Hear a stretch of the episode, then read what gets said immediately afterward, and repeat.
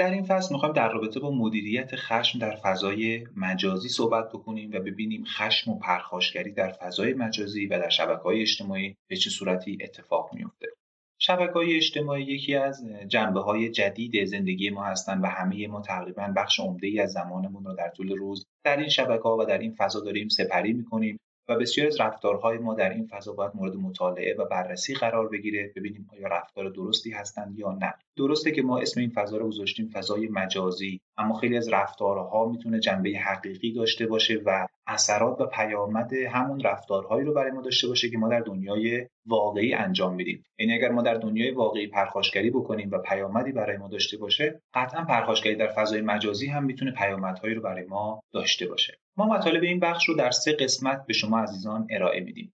بخش اول رو به علل پرخاشگری می‌پردازیم تا ببینیم چه چیزهایی باعث میشن در فضای مجازی ما دست به پرخاشگری بزنیم. بخش دوم میایم اقسام و انواع پرخاشگری رو در فضای مجازی به شما معرفی می‌کنیم چون ممکنه برخی از رفتارهایی که حتی خود ما در این فضا انجام میدیم و نسبت به اون آگاهی نداریم در گروه رفتارهای پرخاشگرانه و خشونت آمیز قرار بگیره. و بخش سوم رو به پیامدهای پرخاشگری اختصاص میدیم. حالا می‌خوایم ببینیم پرخاشگری کردن در این فضا چه پیامدهایی رو می‌تونه برای سلامتی ما و روح و روان ما داشته باشه.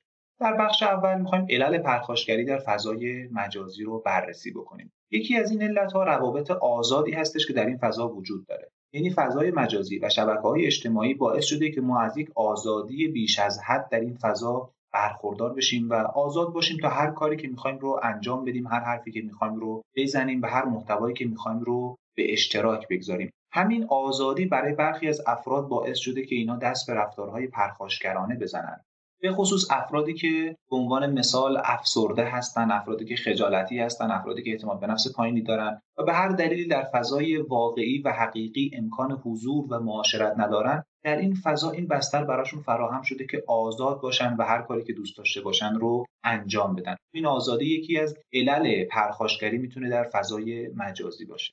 مورد دوم فضای شخصیه. از اونجایی که هر فردی در این فضا صاحب یک صفحه و یک به قول معروف حالا کانال یا یک ابزاری هست که فضای شخصی اون فرد هست این توهم رو در فرد به وجود میاره که چون فضا فضای شخصی منه از هر کاری که دوست داشته باشم می‌تونم انجام بدم. همون ضرب مسئله معروفی که میگن چهار دیواری اختیاری. یعنی فرد احساس می‌کنه این فضا و این صفحه‌ای که داره چهار دیواری خودشه و این اختیار و آزادی رو داره که هر کاری که دوست داره انجام بده هر حرفی رو بزنه هر محتوایی رو منتشر بکنه.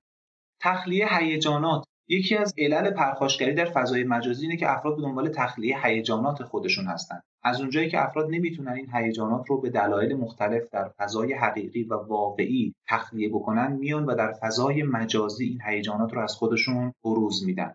و مورد آخر هم نداشتن هویت مشخصه. در دنیای واقعی همه ماها یک هویت مشخصی داریم. اسم و فامیل و محل تولد و نژاد و ملیت و همه اینها هویت واقعی ما رو تشکیل میدن و ما نمی‌تونیم این هویت رو پنهان بکنیم یا تغییر بدیم. اما در فضای مجازی چنین چیزی وجود نداره. هر کسی می‌تونه هر اسمی رو برای خودش انتخاب بکنه هر تصویری رو در صفحه کاربریش قرار بده و هر هویتی که دوست داره رو برای خودش تعریف بکنه. همین نبود هویت مشخص گاهی اوقات باعث میشه که افراد دست به رفتارهای پرخاشگرانه در این فضا بزنن. اما اقسام پرخاشگری در فضای مجازی. حالا می‌خوایم ببینیم چه کارهایی در فضای مجازی هست که میشه اسم رفتار پرخاشگرانه رو روی اون گذاشت. مورد اول گفتگوهای تهاجمی است. برخی افراد در نظراتی که در صفحات همدیگه درج می‌کنن یا در صفحات افراد معروف یا گفتگوهایی که بین همدیگه دارن در فضاهای خصوصی در فضای مجازی از کلمات و واژههایی استفاده می‌کنن که جنبه تهاجمی و جنبه پرخاشگرانه داره که این رو می‌تونیم یک رفتار پرخاشگرانه بدونیم. ممکنه بگیم که اینها در قالب حرف و کلمات هستند زمانی که فرد کسی رو کتک نزنه یا مستقیما زد و خوردی صورت نگیره که پرخاشگری اتفاق نیفتاده. اما به دلیل اینکه این گفتگو در فضای مجازی داره اتفاق میفته ما دقیقا همون روح حاکم بر فضای واقعی رو داره و همون چیزی که در فضای واقعی به واسطه پرخاشگری به فرد آسیب می‌زنه در این فضا هم می‌تونه به افراد آسیب بزنه.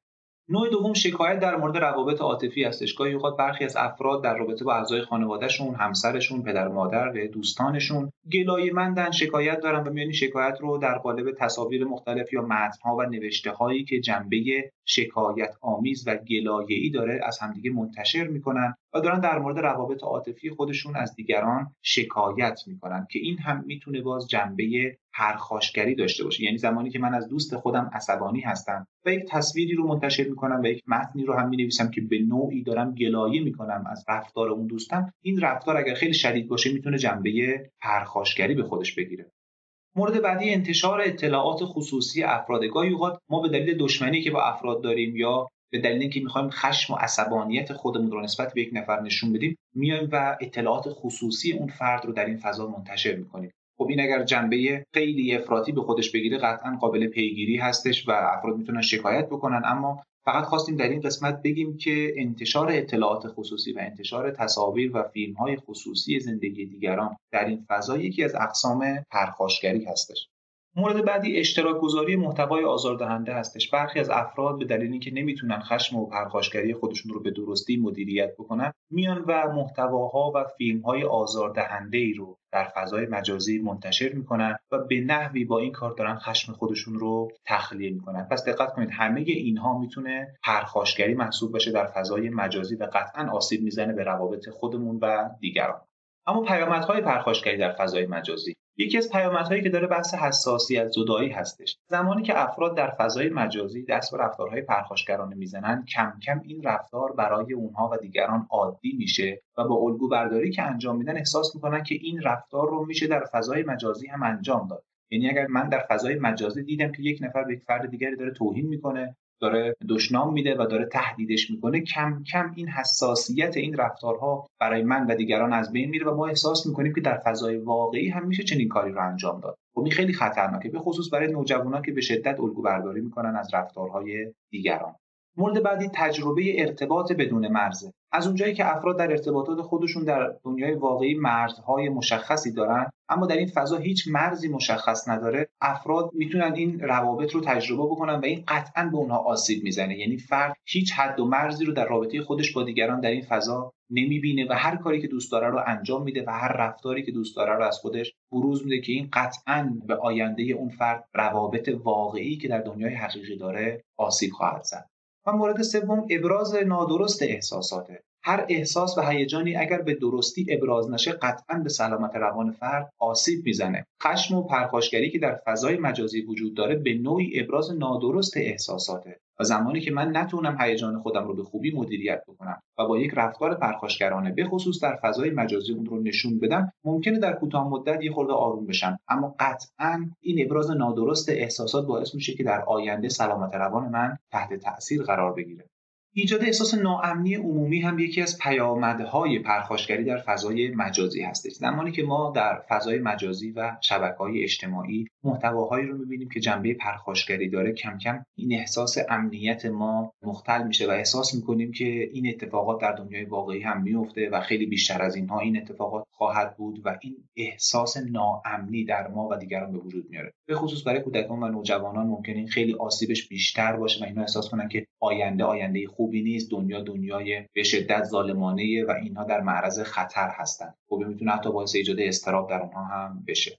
و آموزش شیوه های خشونت به دیگران. در این قسمت ما پرخاشگری در فضای مجازی صرفا نباید یک رفتار ببینیم که به خودم یا دیگران آسیب می‌زنه. ممکنه فرد دیگری از این رفتار الگو برداری بکنه. به خصوص نوجوان ها که به شدت از رفتارهای دیگران الگو برداری می‌کنن در این فضا می‌تونن از خشم و پرخاشگری دیگران الگو برداری بکنن و این روش های خشونت رو یاد بگیرن و ممکنه در دنیای واقعی بخوان اونها رو پیاده سازی بکنن که به شدت خطرناکه و به اونها و دوستانشون به خانوادهشون آسیب های جدی وارد می‌کنن.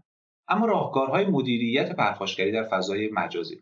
ما گفتیم که علل پرخاشگری در فضای مجازی چه چیزی هستش چه آسیب هایی می‌تونه وارد بکنه به افراد و اقسام مختلفی که داره رو معرفی کردیم. حالا چند تا راهکار هم می‌خوایم برای مدیریت این فضا و پرخاشگری در این فضا به شما معرفی بکنیم. راهکار اول اینه که تا جایی که می‌تونیم باید زمان استفاده از فضای مجازی و شبکه های اجتماعی رو کاهش بدیم و مدیریت بکنیم. هر چقدر ما زمان بیشتری رو در این فضا سپری بکنیم بیشتر در معرض مشاهده محتواهایی هستیم که می‌تونه به سلامت روان ما آسیب بزنه.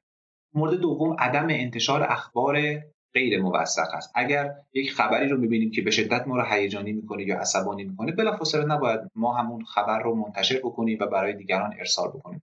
بلکه باید مطمئن بشیم که آیا این خبر یک منبع موثق و قابل اطمینان داره یا نه که متاسفانه بسیاری از اخبار و اطلاعاتی که در فضای مجازی و شبکه های اجتماعی داره دست به دست میشه غیر موثق هستش و اصلا قابل اطمینان و اتکا نیست.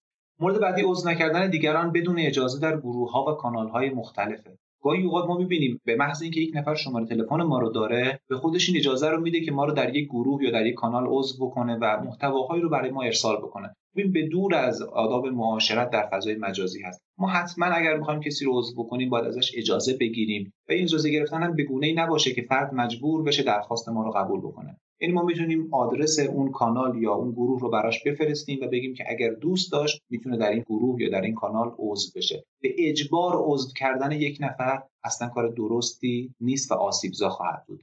مورد بعدی چک نکردن فضای مجازی و شبکه های اجتماعی در ساعات ابتدایی روز هست. برخی از افراد عادت دارن به محض اینکه از خواب بیدار میشن گوشیشون رو نگاه می‌کنن و اخباری که در فضای مجازی منتشر شده رو چک می‌کنن. از اونجایی که بسیاری از این اخبار اخبار ناامید کننده و اخبار خشونت آمیزی هست می‌تونه یک روز بسیار زیبا رو تبدیل به یک روز بسیار ناامید کننده و خشن بکنه برای اون فرد پس چقدر خوبه که حداقل ساعات ابتدایی روز رو سعی بکنیم کمتر از فضای مجازی و شبکه های اجتماعی استفاده بکنیم. مورد بعدی لغو عضویت در گروه های منفی و خشنه. گاهی اوقات ما عادت داریم در هر گروه و کانالی که چند تا مطلبش رو می‌بینیم و خوشمون میاد عضو بشیم. و دیگه این عضویت ادامه دار میشه و در اون فضا در اون کانال و در اون گروه هر محتوایی که قرار می‌گیره ما این محتوا رو مشاهده می‌کنیم. اما کافی همین امروز بیایم و ببینیم چه کانال ها و گروه هایی هستن که برای ما مناسب نیستن. یا محتواش دیگه برای ما کاربردی نداره. یعنی یک زمانی ما از اون محتوا استفاده می‌کردیم و الان دیگه شرایط تغییر کرده و ما نیازی به استفاده از اون محتوا نداریم. پس همین الان بیایم و از اون فضا و از اون کانال خارج بشیم. مورد بعد آگاه شدن از نیت واقعی قبل از اظهار نظره. گاهی اوقات ما در فضای مجازی ممکنه در یک پست یا مطلبی که منتشر کردیم یک اظهار نظری از یک نفر برای ما نوشته بشه ما بلا فاصله بیایم واکنش نشون بدیم. اینجا لازم است حتما مطلع بشیم که نیت واقعی اون فرد مقابل ما از این بیان و از این نظر چه چیزی بوده. می‌تونیم ازش بپرسیم یا می‌تونیم خورده صبر بکنیم. زمانی که هیجانمون یه خورده کمتر شد بعد جواب نظر اون فرد رو در این فضا بنویسیم و براش ارسال بکنیم.